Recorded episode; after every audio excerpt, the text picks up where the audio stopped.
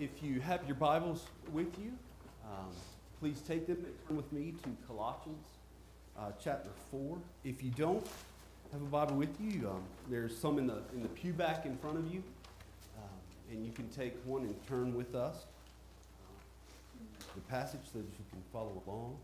Uh, Colossians chapter four.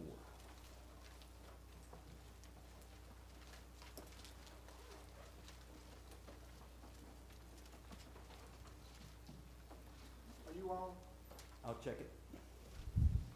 Uh, yes. I'm on, on my end. Good? All right.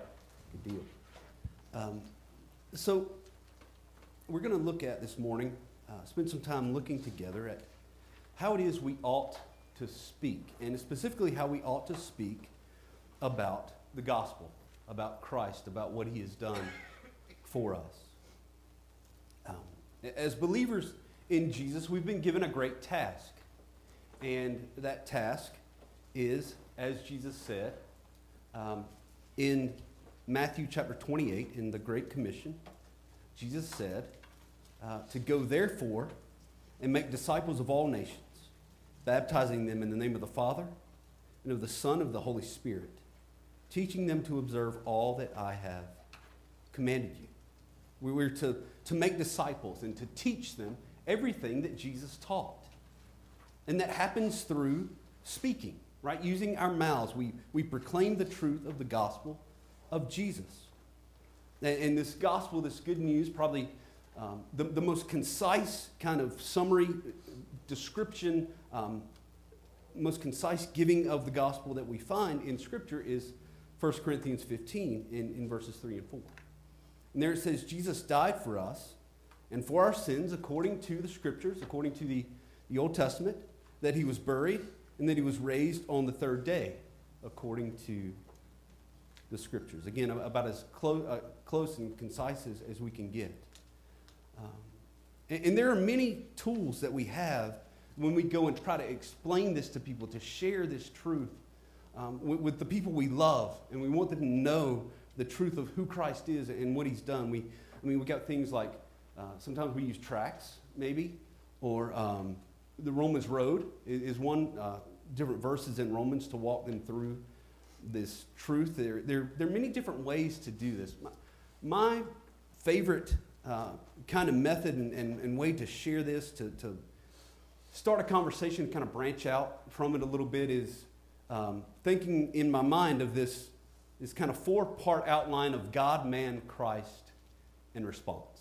Um, from nine Marks, from, from Mark Dever, he, he's the one that I, I learned this from. And I think is a great way to communicate these truths of the gospel and what it means to be a disciple. And so what we want to do is, as I'm thinking of these four words in my mind, I'm, I'm kind of, we want to go then and kind of elaborate, tell people what what Scripture says about each one of these. So who is God and what has he done? And, and who, is, who are we as human beings? And, and why is that a problem? And, and what has Christ done um, then to, to solve that problem? So uh, again, we, we start with God. He's the creator of all things. He's, he's perfectly holy. He's perfect in purity. Uh, he, he's worthy uh, of worship. He, he's perfectly just, and he will punish sin. He will, uh, in, in physical death, and then Um, there's eternal death in, in hell.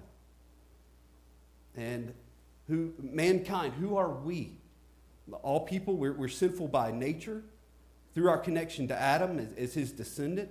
And, and so we're alienated from God. We're, we're hostile. We are enemies of God, Scripture says. And therefore we deserve, we have earned his wrath on us as punishment for both our sin nature, connection to Adam, and also our willful, sinful actions. But Christ, Christ, God the Son, taking on human flesh, lived a sinless life, died on the cross to bear God's wrath in the place of all who would believe in him as, as their substitute. He, he took the wrath they deserved for their sin, and he rose from the grave in order to give his people eternal life. And then, because of these truths that we've heard, proclaimed, there is then a response. There must be a response. The call to repent of their sins, to, to turn away from sin, right? To stop doing it. To come with true, genuine, godly sorrow that we've, we've offended God, and we ask Him for forgiveness, and we trust in Christ in order to be saved. Very, very quick kind of outline of these truths. And then I appreciate very much um, how, how uh, Pastor Mark Dever, he, he includes uh, three additional things here under this response. He says this, this response is costly. This is not a, a mere decision and, and praying a prayer. It's, it's a fundamental change in, in the affections of the heart and the will. You know, Jesus spoke of, of daily dying to self. And, and so for anyone that would come to him, as, as Steve Lawson would say, it will cost you everything. It's costly. Secondly, it is also urgent. Um, none of us knows what the future holds. We don't know how long we have. Therefore, we must respond. We must repent and believe now.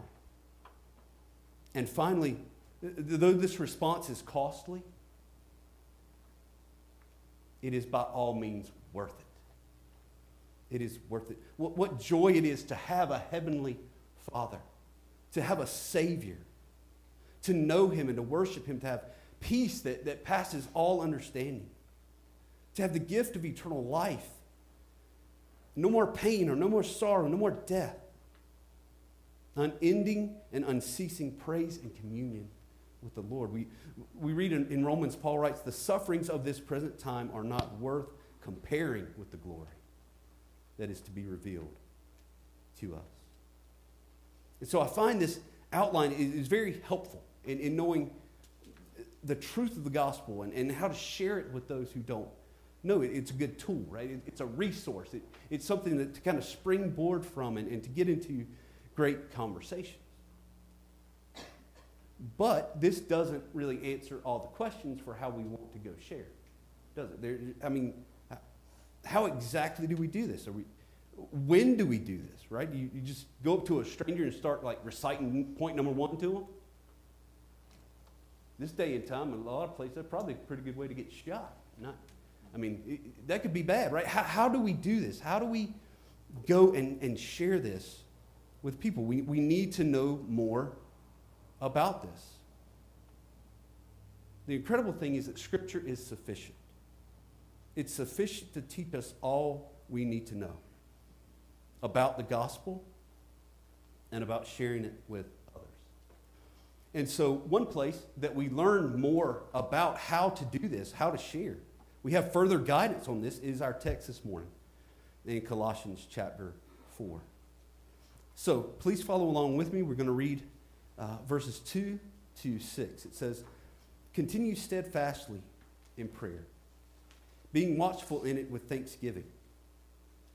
At the same time, pray also for us, that God may open a door to us, may open to us a door for the word, to declare the mystery of Christ, on account of which I am in prison, that I may make it clear, which is how I ought to speak. Walk in wisdom toward outsiders, making the best use of the time. Let your speech always be gracious, seasoned with salt, so that you may know how you ought to answer each person. So this morning we're going to we're going to look at five truths that we find in these verses of how it is that we are to speak concerning Christ and His gospel. So the first thing we're going to see in this text, we're, we are to speak prayerfully. Speak prayerfully. We see this in, in verses two to four. There, the, the, the Apostle Paul, he's asking the believers in the church at Colossae that they would pray for him as he seeks to, to share the truth of the good news with others. Now, there's a, a couple of things about this that are very fascinating when, when we consider uh, some things about the Apostle Paul. Um, first of all, when we consider who Paul was, he was educated by, by the finest uh, scholars of the day in the Old Testament, in the Scriptures. Uh, very well-educated man. He he was also very gifted and, and intelligent just in general. I mean, we can go look at, for example, look at the vocabulary and the, and the structure and, and the logical argument of, of the flow of the book of Romans, right? He, he's an extremely gifted and intelligent man.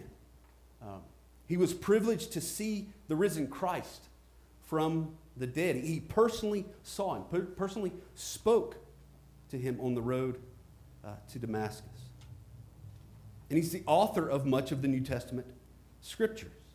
Much of what we have was written by Paul. So if, the thing is, if there was ever a man who was capable of sharing the truth in his own wisdom and, and his own abilities, it would have been Paul. And yet, we see here that he asked these believers to pray for him. And it's so instructive to us. It's a supernatural thing that happens. We're not talking about mere transfer of information, right, of historical events. That's, it's not merely that, or, or following some pattern or formula um, to, to, to share something with someone. It, it, it requires supernatural wisdom and supernatural power and supernatural enabling that comes only through prayer. No matter who we are, no matter what we know, we must pray for God to change hearts and to save people for his glory. Request uh, that Paul gives here for this prayer is also fascinating when we consider where Paul was. Um, he says there in verse three, on account of which I am in prison. In prison, not necessarily the, the request that, that I would think of would come first. Like the first request would be like, get me out of here. Right? A prayer, a prayer to be released from, from prison and get out of the circumstance that he's in.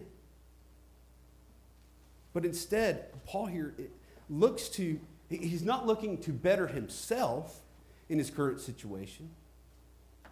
He views his current situation through, through an eternal and, and a selfless lens. I mean, there were guards there that he would speak to, uh, perhaps other prisoners. Maybe people that would, would visit, right? Anyone that he would come into contact with during his imprisonment. They, they needed the truth of the gospel proclaimed to them more than anything else. More than Paul needed relief from suffering, more than he needed freedom, uh, more than he needed release from temporary physical bondage. Those who were without Christ needed freedom from eternal spiritual bondage. Again, it's, it's so instructive for us. I mean, how often do we look at our current life situations and struggles from a very self-centered point of view, instead of realizing and believing and trusting that God is sovereign in all things? He is in control of every molecule in the universe, every situation, every circumstance. And perhaps he's placed us in the place we find ourselves and in the circumstances that we find ourselves, that we might proclaim the truth to those who desperately need to hear it. Also, request for prayer is interesting when we, we consider why Paul asked for it here. He, he asked first that, that God may open a door for the word. God may open a door. We, we use the same figure of speech now um, as this. For a door to be open is to have an opportunity, right, to do something. So, um, you know, you say, I've been to, to several job interviews. I'm just waiting for that, that right door to open, right? It means you want the, the right opportunity for the right job. But notice here the object that Paul desires, a, a door to open for here. It, it's not himself to walk through, or for another person to walk through, but rather he desires a door to be open for the word. For the word. It, it's the word which must go forth to bring about new spiritual life, to bring about salvation, to bring about transformation in, in the heart, in the soul. This is a reminder of what Paul had, had already written to them back in chapter one. He wrote, "You've heard before in the word of the truth, the gospel, which has come to you. Indeed, in the whole world it is bearing fruit and increasing, as it also does among you, since the day you heard it and understood the grace of God in truth." Peter wrote uh, something very similar to his readers. He, he told them that they had been born again, not of perishable seed, but of imperishable, through the living and abiding word of God.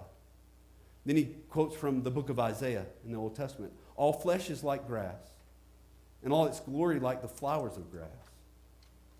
The grass withers and the flower falls, but the word of the Lord remains forever." And this word is the good news that was preached to you. It is the word that does the work. It is the word that bears fruit. It is the word that brings about life. It is the word that remains forever. So, so it's not that Paul here seeks a chance to share, again in his own wisdom, but that he might share the truth of the Scriptures. And this is so encouraging for us. It's so encouraging as we seek to share with other people, because we see it's not ultimately about our convincing speech that is effective. It's not ultimately about complex intellectual arguments that save. It's the Word of God in the gospel, rightly and faithfully shared, that brings change and that brings transformation, that brings life. We see this, an example of this would be in, in Peter's sermon in Acts two. Acts two, he goes through, and, and basically he just quotes verses from the Old Testament. He just starts quoting Old Testament verses. And after that, he says, basically, this man, Jesus of Nazareth, fulfilled in his death and his resurrection all of these verses I just quoted to you. That was his sermon. And, and at the end of the chapter, we read about three thousand souls were saved that day. It is the word. It is the word that does the work. Paul also asks here um, in these verses that he be able to declare the mystery of Christ, to be able to share the truth of he, who Jesus is, again, according to the Old Testament, to declare to them the truth of the resurrection of Christ from the dead, to, to faithfully share the, this plan of God from, from before the foundation of the world, to save a people for himself. It's now been revealed in the coming of God the Son in human flesh. And so Paul desires this opportunity to do this. And third, Paul asks that he might uh, be able to make this mystery clear. He might make it clear. Um, it, it means literally to make known, or, or to make known through teaching. Um, so we, we just finished talking about this, this fact that it is, it is the word, right? It is the gospel faithfully proclaimed that brings salvation and brings life. That is one hundred percent true, absolutely. However, it, that doesn't absolve us from our responsibility, right? To, it doesn't remove from us anyway this, this responsibility of doing everything we can with the abilities that we have to speak and to explain that, that God's given us, and, and by the Spirit working in us, to share in a way that those who are hearing will best understand. Right? We all have, have nuances to the way our brains work. And so things said one way, don't uh, we don't understand them as well as we might things said another way. Right? This happens with, with Stacy and I.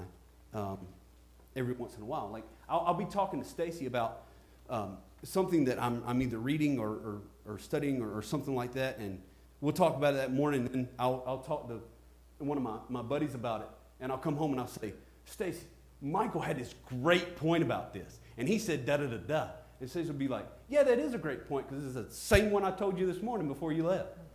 Well, why didn't you say it that way?" And I would understand. Right? It happens a lot. We we all have experienced that that kind of thing. So, So here Paul's asking the Colossian believers to pray that the Lord would help him to, to be able to shape this presentation of the gospel in a way that would, would be most effective to the ones that would hear. Um, and this idea is very closely related to a, a point we'll look at a little later on this morning, and, and there we'll see more examples uh, of this um, in a way that we, we share with others. But I want you to see here that, that as Paul seeks to share the truth, that, that he's not doing it in some kind of cavalier way or, or, or a way in his own strength or his own wisdom. Instead, he seeks to do so prayerfully and clearly. And so how often that as we see this, are, are we seeking the face of God on behalf of those who are lost around us? How often do we, we cry out to him with all of our might, asking him to, to equip us, to, to give us the words, to give us the opportunity to take the word and to go and to share with them? May this be a priority in our lives. So we see that uh, we must share prayerfully. Secondly, this morning, we're going to see from this text that we should share about the gospel when we speak to others wisely. We need to do it with wisdom. And we see this in verse five. There we read, walk in wisdom towards outsiders. Outsiders are those outside of the church or, or outside of the church membership. In other words, they're, they're non-believers.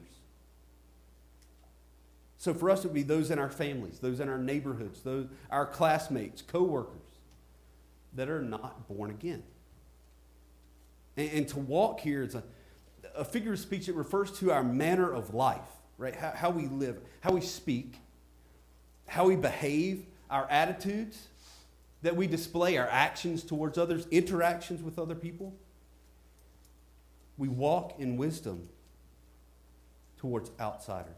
Um, English commentator Matthew Poole, he had a, a very helpful treatment of this. Um, and he, he said that we, we walk wisely towards outsiders in, in two ways. Um, and, and I thought this was very helpful. He said, first of all, we walk wisely toward outsiders by not giving them a reason to stumble. We don't give them a reason to, to stumble. We, we do not want in any way, the way that we speak or the way that we behave towards and around non-believers to be a hindrance for them coming to faith, right? We, we read this in uh, places like Titus. And, and Paul writes, show yourself in all respects to be a model of good works. And in your teaching, show integrity, dignity, and sound speech that cannot be condemned. So that an opportunity may be put, so that, sorry, the an opponent may be put to shame, having nothing evil to say about us. Right? And, and so it's very difficult then to, to share the gospel with, for example, with a coworker, and at the same time slander that coworker behind their backs to other people. It, it, it's very difficult to, to share the gospel with a family member and then not keep your word to that family member. Or if, uh, we can think about it, those in the community that, that know us to be believers, and then we behave in a less than, than stellar manner at a, at a child or, or grandchild's sporting event or something like that. Right? We, we can think of all kinds of different examples that, that we could give, but people are they're, they're watching and they're listening, and, and they can put two and two together.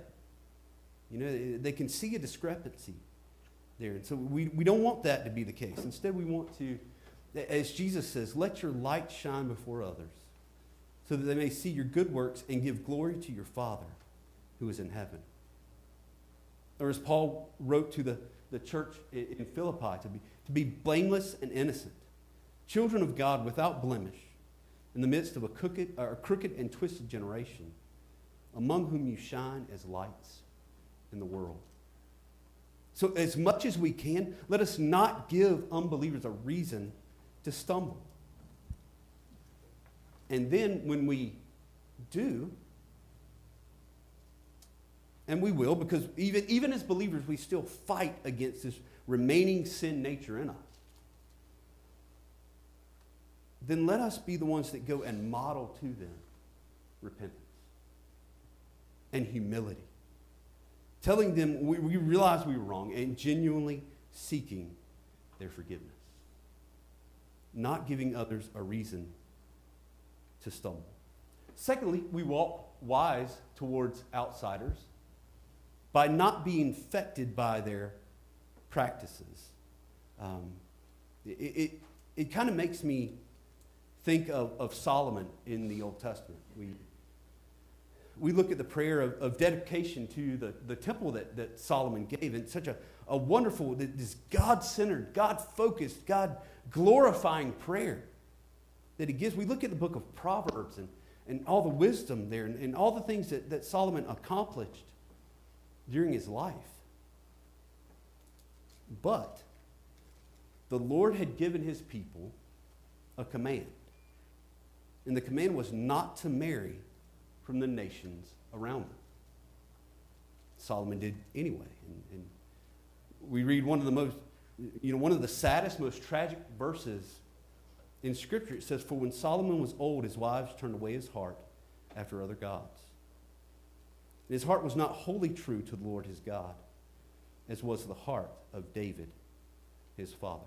So marrying these women from the nations, from the pagan nations around them, in spite of all this was his wisdom, he was infected with their idolatrous practices. Also thought of an illustration that, that was used in one of the lessons um, with our students uh, about this, a lesson on this topic. And, and what they said was, imagine taking a chocolate chip cookie and putting it in a Ziploc bag with a freshly cut onion and seal it up. And let it sit for a while. And then come back and take a big bite out of that cookie. And guess what? It's going to smell and it's going to taste like onions, right? Because it's been in there with it. Um, Paul writes in First Corinthians fifteen, "Do not be deceived. Bad company ruins good morals. Wake up from your drunken stupor, as is right. Do not go on sinning, for some have no knowledge of God. I say this to your shame." Right? What, what is your problem? You're, you're with these non-believers. You're being influenced by them and behaving like them. We must be wise in our own lives and in our actions and in our words when we seek to share the truth with those around us. So we've seen that we must uh, speak of the gospel prayerfully. We must speak wisely. Uh, also, we see in verse five that we must share the gospel with those around us urgently. You can see there in uh, the end of the verse, it says, making the best use of the time. Making the best use of the time. When you think about it, time is that one commodity that it is, it's necessarily being, com- being depleted, right? It's going. It's taken away. There, there's nothing that we can do to stop it. It's the one thing that we, we can't get any more of, right? We can't buy any more of it. Can't earn any more of it. Can't make any more of it. So the question then is, is what is the, the best and the wisest use of our time that we do have with non-believers? And, and when we look at this, it's not, um, not so much necessarily about um, making the sharing of the truth with non-believers like a, a separate thing all to its own, like this some special or, or specific separate event that happens. You know, where you're like, now I'm, I'm going to go and I'm going to share the truth with these people. Not that that's a, it's not a bad thing to have time specifically set aside to, to do that. But we should see all of our time around non-believers as an opportunity to share with them. We, we live Christ-centered lives, with, with Christ-centered speech and, and Christ-centered behavior. Right? It should just flow out of us. It's as natural as, as breathing. I mean, this is who we are. It's, it's how we live and what we treasure and what we value and what we love and what we're interested in is what comes up in our conversations with other people. That, that, that's the way life works. And if that's true, then as believers, that which we treasure and that which we value is Christ. So it's, just, it's normal in our conversations to talk of him. It's normal to, to confess sin with others, to, to, to talk about how the Lord is working to change us. It's, there's no special time or way that, that it happens. It just does. Again, it's who we are. Our, our lives revolve around him, what he's done for us, and how we are to live for him. And by living that way, we're making the best of every opportunity because the time is short. We read earlier in First Peter when he quoted from Isaiah that all flesh is like grass and its glory like the flower of grass. Grass withers and the flower falls. Elsewhere in Scripture, our lives are compared to a vapor, right, or, or a breath. It's here and it's gone. So we must take every opportunity that we have to seek to speak the gospel to those around us.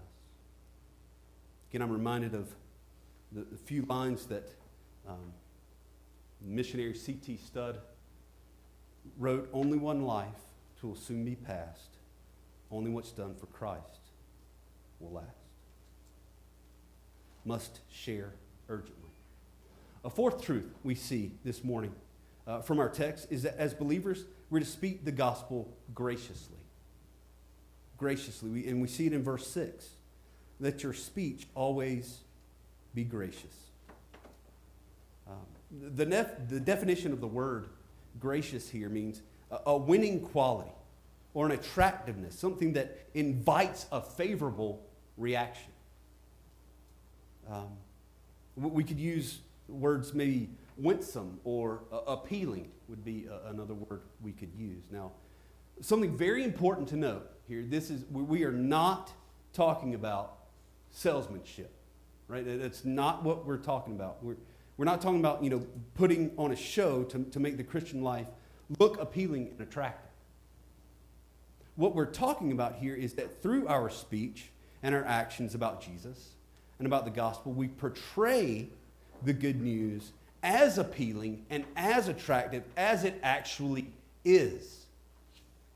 There's a big difference between those two. We, we desperately want people to know the goodness and the sweetness and the assurance and the peace and the joy that comes from knowing and walking with Christ. And so we, we share with them what the, the, the Scriptures say about the promises that comes to those who are children of God. And you can see the, the qualifying kind of phrase there in the, in the middle of the verse, seasoned with salt. Speech should be seasoned with salt. It, salt, it, it enhances flavor, right? It enhances taste. It, it makes food more enjoyable. It also, it, it purifies. It, it can preserve, right? It prevents decay and, and corruption and rot. And so should our words and our interactions be with non-believers. I love the way that one of the, the older commentaries uh, put it. And it said, the, the Christian's conversation should be cheerful without levity. Or it, it should be full of joy without being flippant or, or, or trivial or silly. And yet it should also be serious without gloom or without sadness, without pessimism. So it's this balance between these two ideas of, of cheerfulness and seriousness that we approach the non-believer with the gospel. The final point we want to look at this morning, that we should share the gospel with others appropriately. Appropriately. At the end of verse six, there Paul writes, that you may know how you ought to answer each person. Um, again, it's very closely related to the clarity that we talked about before. You know, as, as human beings, we're all unique. We have different backgrounds. We, we've had different experiences. We have different personalities, different ages, levels of maturity, um, levels of spiritual maturity, different education, different training, different stages of life that we're in. It, it, there are all kinds of different variables that make up each one of us. And therefore, there will be different ways in which we can approach different individuals with the truth. And, and uh, you know, as they come with their different questions that they might have for us, and they ask us, and, and ways that we can share with them that will be more clear or, or, or more easily understood. And so we're not, we're not talking here about um, watering down the content of the gospel. The good news is the good news. It stays the same, but there can be some things that, that we might, um, uh, again, try to, to mold and, and shape. Um, for example, some things could be vocabulary, right? Vocabulary because of age, maybe, of the person we're sharing with, or um, if the person we're sharing with, maybe they speak English as a second language, right? So there would be a, a need to uh, to change the vocabulary of, of the words that we use. Um, we might change some of the illustrations or examples we've used in, in a conversation with someone based on maybe their job or what they do, or, or something like that that would be more readily understood by them. Um, we, we can know what to what to emphasize and, and not emphasize when we're talking to them, right? It, for example, if somebody comes to us and they, they are truly convicted of their sin and their guilt before God, then we don't have to keep taking them back to the law, right? And, and pointing out their guilt and their shame and their vileness before God, because they're, they're already there. So we can move on and, and talk about mercy and forgiveness and atonement and justification and, and all of those things. Right? Or if we're talking to someone that may be coming from a different religious background, then it would be good to know about that, that religion in order to be able to, to talk with them. So, so all of these different ways that we can we can know how it is that we are to answer those that we speak with and that we meet. And so as we think about this morning, um, these points, as we think about these verses and, and Paul writing these, and how we, we can apply this to taking and to sharing the truth with others. Like I said, we've, we've all got different areas of our lives where we can apply this. With our family and our friends and our classmates and our, our coworkers. Um, we could, you know, get involved in going to other cities or other states, or going um, to countries around the world, and, and doing the work of missions, taking the gospel to those that do not believe. It's all great, great stuff. But I do, I want to encourage you this morning that we not forget the primary area where missions and discipleship takes place. And it's in our families and our homes. Right? We have, especially as men, we've got this tremendous privilege, but also this, this grave responsibility to be, to be the student of Scripture, to be the theologian, to be the pastor in our homes. It's our calling and our responsibility, just by virtue of who we are as men and believers. Leading and sanctifying our wives by, by diligently seeking to grow in our knowledge of and our, our relationship with the Lord, and, and growing in purity and, and obedience to Him, and then sharing with them and encouraging them in their continued walk with the Lord. Right? As Christ sanctifies His bride, the church, so we lead our brides in sanctification to Him. And it is definitely true with our children. Right? The, the greatest mission field that we have before us.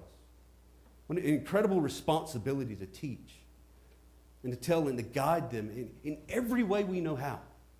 To model it for them. To, to pray with all of our being that God would work in them to save them.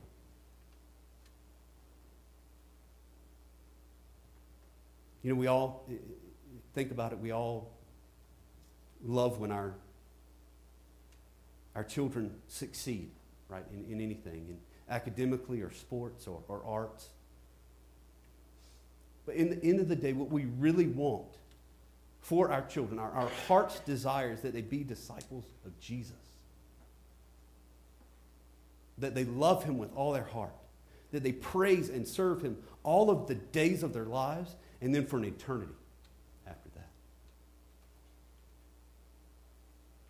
So as, as parents, grandparents, aunts, uncles, uh, uh, teachers here in Sunday school and in, in the evenings, our, our children who have not yet repented and, and, and, and placed their faith in Christ, they must have the gospel faithfully, clearly spoken to them, prayerfully and wisely, urgently and graciously and appropriately. It's of eternal importance. And then from our homes we branch out to neighbors and co-workers and to the rest of the world. It's a lot to take in. It's a lot to digest. It's a lot to um, to pray through and to be obedient to this morning. And, and my prayer is that God would just help us as a congregation to, to see and to understand and then to obey. So let's pray. Father, we are so thankful for your word. We're thankful for the sufficiency of your word, how, how it, it tells us all that we need. Father, give us hearts that desire to take the truth and to take it rightly to those who so desperately need it. Father, I pray that you would work this morning in our hearts. Father, bring, edify us, bring about uh, conviction, bring about, uh, Lord, peace, bring, bring about encouragement in our hearts as we look through and see the, these truths of Scripture, Lord. May you work among your people. And so, Father, I pray this in Jesus' name. Amen.